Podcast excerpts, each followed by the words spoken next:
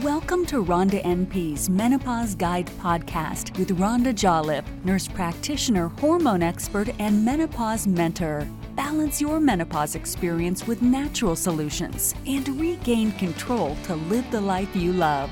Let's get started.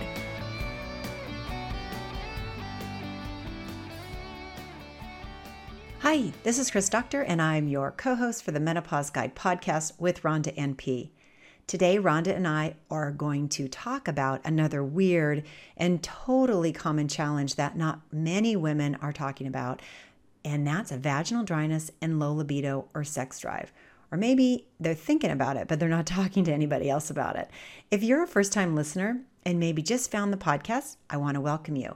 Here at Rhonda NP, our mission is to empower you with the right information to help you figure out some of the most common and maybe not so common issues that you're going to experience during this time. If you haven't yet, please pop over to our website, rhondanp.com, where we have a lot of things that can help you from our perimenopause assessment quiz to other podcasts with very valuable information you might be looking for right about now. We also have a free online mini course about hot flashes that you might be interested in checking out if hot flashes and night sweats are becoming a challenge for you. Yes, it's free and will take you less than an hour to watch the videos and learn what's up, as well as some of Rhonda's best natural strategies for this common symptom. Also, when you're on our site, please make sure to check out our signature program, Menopause 101, which is an online course and part of Menopause University. We open enrollment for this course a few times a year, so depending upon when you're listening to this podcast, we may or may not be open. If we aren't open, please make sure to get your name on a list that we have so we can alert you when we are open for enrollment. In this course, Rhonda teaches our students everything you need to know about your hormones what's going on with your body during perimenopause and menopause, and how to regain control naturally. We've taken her 20 years of clinical practice and all that knowledge, and we've packed it in such a way that the course is easy to learn and you can do it at your own pace. We opened enrollment for the course in May of this year, 2017, and we're really pleased with how our first students are diving in and benefiting from the course and what they're learning.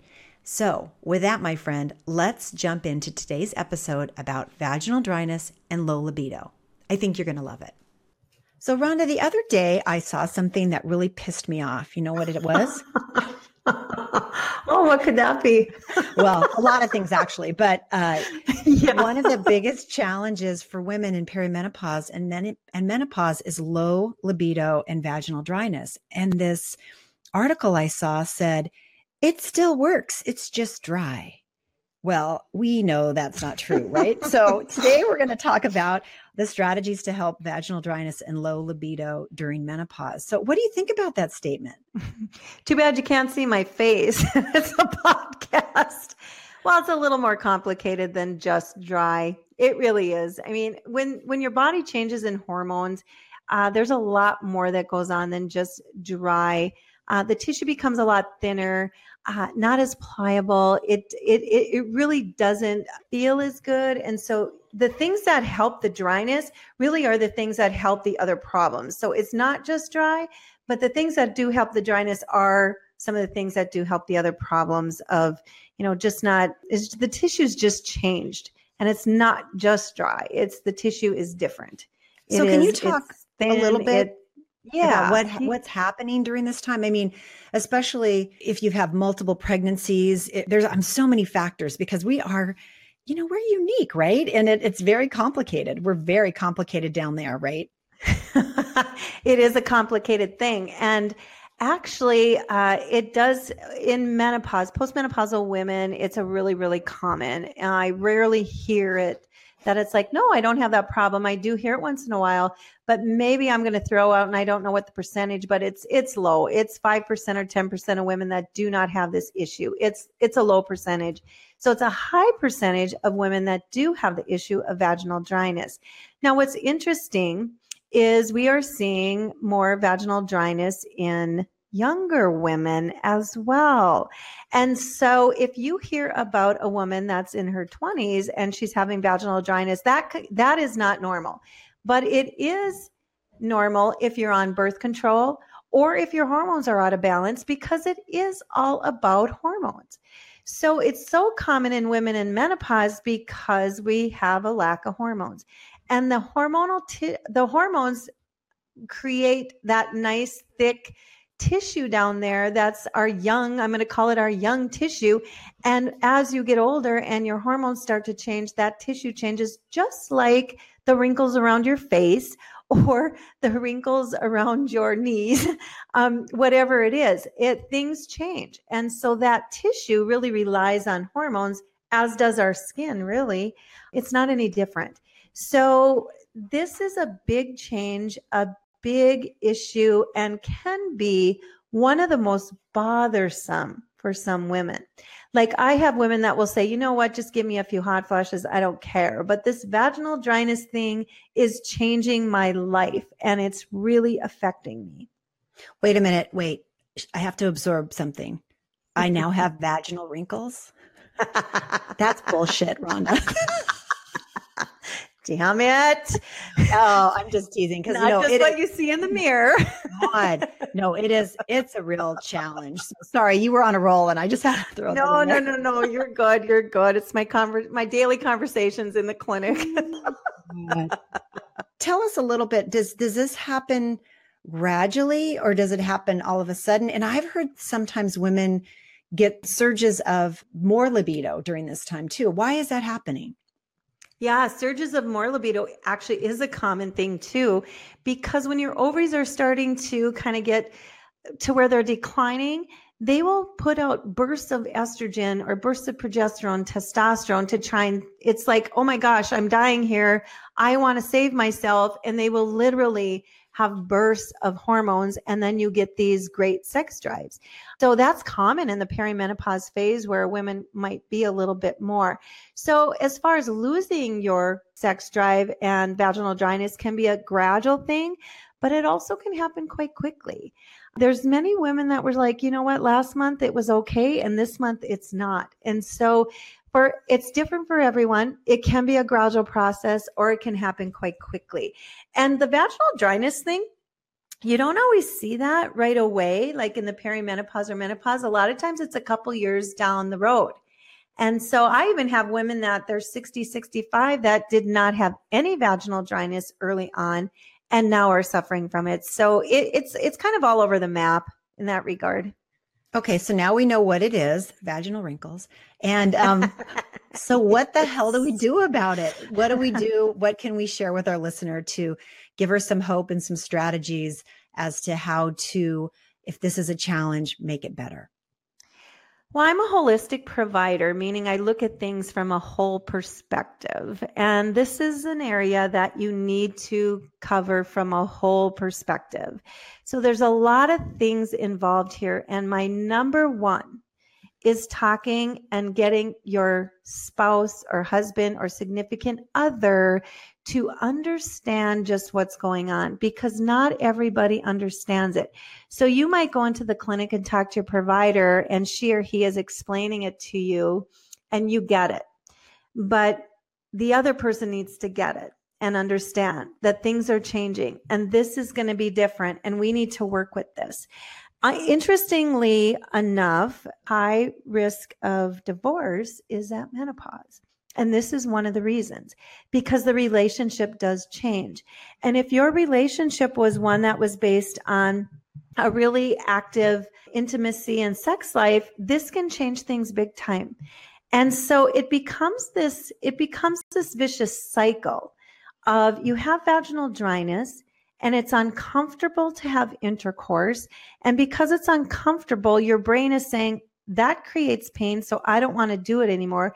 So then your sex drive goes down. So it's like this vicious cycle of your sex drive going down because of hormones, but then your sex drive goes down because of the uncomfortableness of intercourse. Nobody wants to do an event that's going to create pain.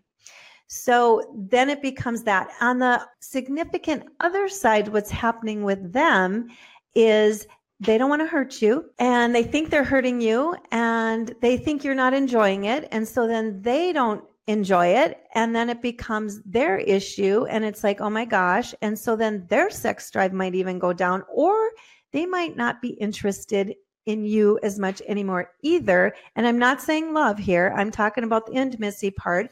And so it changes that whole dynamic. And so, number one, you need to get real with your partner and really talk about what's going on here. And here's what we need to do we need to adjust. I need to work with this and go from there. Good point. And and I think if that's a real struggle for you, I would suggest even going to couples therapy because sometimes though you love your spouse and your, your significant other, this is something that's really, really hard to talk about. And so if you think about your friends and your family members and you think about when people get divorced, you're right. It's such a high, this is a time where a lot of mm-hmm. this really starts to happen. And it can happen in the best of marriages, right? Absolutely. And it, it usually is not a matter of love. You know, there's a lot of things in marriage that don't have to do with love. you know, you can love a person and they can still drive you crazy, or you can love a person and this piece can change and affect your marriage. So, yeah, it, it's, a, it's a really big deal. Really big deal. Absolutely. So, that's the number one. So, in terms of holistic approaches, what would be some of your other strategies that you would suggest? Well, you know, number one with anything when you're developing menopause and you need support, it's diet, it's exercise, it's really that stress management. It's supporting those adrenal glands because remember now, the adrenal glands are taken over. They're the, they're running the show. When your ovaries fail, your adrenal glands run the show. So you need to support them. If you're not supporting your adrenal glands, your sex drive won't come back. And I will be honest about that because we can do all the other things I'm going to talk about. If you're not supporting your adrenal glands by sleeping right, eating right, exercising right, meditating or stress management right, you probably won't get too far on the whole sex drive and vaginal dryness thing. So the other things might just kind of be a band aid that isn't going to fix the problem. So you need to support your adrenal glands because they're going to help you out. If you support them, they're going to say, Hey, I'm going to give you a little testosterone, I'm going to give you a little estrogen, and we're going to help you out through this. So you need to make your adrenal glands your friend every single day. So that's number one. Then we really have a lot of really cool things that have come down the market. I have a wonderful over the counter cream now that I'm loving for my patients. It's called Julva cream. And that has some DHEA in it, but it also has some really other nutrients that are help replenish that area down there. So I just love that and it's working quite well. Obviously, estrogen replacement is a good thing. The Julva cream has DHEA in it, and what we've found is DHEA can really replenish the vaginal tissue well without the concern of estrogen. So this has been studied in women with breast cancer. So if you're a breast cancer woman out there and you say I can't do any hormone replacement of any sort even in the vaginal area, that is not true for DHEA. DHEA can safely be given in the vaginal area, does not get systemic and does not create any increased risk for breast cancer. So that's what I love about that. Very, very safe. And so you can do DHEA compounded as well. And that's vaginal inserts. And those work extremely well. Also, estrogen, progesterone, and testosterone in vaginal suppositories or cream form can replenish the area. And these things all work really well. But again, the baseline is getting those adrenals under control. So please do that add in your little Julva cream, or if you need to meet with a bioidentical hormone replacement specialist, they can help you and prescribe something for you there. Also, there's been some technological things that have come in the market. Thermiva is one of them. That's T H E R M I V A. V is in va. Vagina. so we call I'm it sorry, the va in our clinic. the va. So yeah, interesting. We had a staff meeting the other day, and my brother, who owns our clinic now, um, says, "What's a va?" Because all the women were talking about the va. So he's like, "What's a va?" He didn't even know. Oh it's like, well, it's, it's beyond. You're on a need to know basis. yeah, it's like too much information because we explained it in detail, and he didn't care. So, um, but the Thermiva is a great technological thing that has come down, and it is a procedure of radio frequency that creates heat in the vaginal tissue. And that heat creates production of collagen and getting that walls thick and kind of regenerating the tissue. And so when you regenerate that tissue down there, then your vag- vaginal area comes back in thickness and in lubrication. So I love that. It's a great treatment. It's very safe. It's one treatment three times, one month apart, and it's been very effective. I've really seen some great results with that. And Another thing is the O shot. Now, the O shot is PRP, which is platelet rich plasma, and that is injected into the areas down there. And that actually helps put platelets that are, are real rich into the area where the tissue has declined, and it will actually help rebuild that tissue as well. And you can do the Thermiva and the O shot together, and that is really cool and the most effective. And that's called the Thermi O. So those are some things. There's a couple laser techniques out there. The Mona Lisa is one, and that's been shown to be very effective. That was probably one of the newer ones on the market in regards to this kind of therapy, but they are all very good. So I wanted to ask some specifics about, you know, if a listener's going, I've never ever even thought about this stuff or heard about this stuff. So from a Thermiva perspective, you've been doing this for how long now with with your patients? I've been doing it about a year and a half. And so typically, could you share maybe when someone comes in, her journey through this and how long it takes and really what when you say the results are good, what really what do you mean? What what is she experiencing? Well, the results are kind of different for everybody, as everything we do is different for everybody. Some people will notice significant results after the first treatment. The next person, it might not be until after the third. And there's a reason why we do th- three, is because it was research and what you need is you need time for that tissue to rebuild. So you have a treatment and then it kind of thickens over time. And then you have a second treatment and then it thickens. And then you have a third and then it continues to thicken the walls. So some people will describe, oh, I had great results for the first two weeks and not so much on their first one. And then the second treatment, they're like, oh, yeah, I had results, you know, the whole time. So it's a process of rebuilding. You know, it didn't get like that overnight honestly. It did not get like that overnight. So it doesn't rebuild overnight as well. So it does take some time. And that needs to be educated and talked to the significant other as well, because just because you had one Thermiva treatment doesn't mean you're ready to go, unfortunately. And, and I usually give the Julva cream along with the Thermiva because I'm finding really good results with that. So does someone have to come in does it last for a year, two years, six months? How does that work? The average is a year. So okay. when you say average is a year, you can pretty much bet it's from nine months to 15 months. And then you might only need one treatment after that. You might not need to go through the full series, uh, or you can go for, through the full series. You can't overdo it. So let's say at six months, you're just like, oh, I just felt so much better and you want to do it. That's fine too.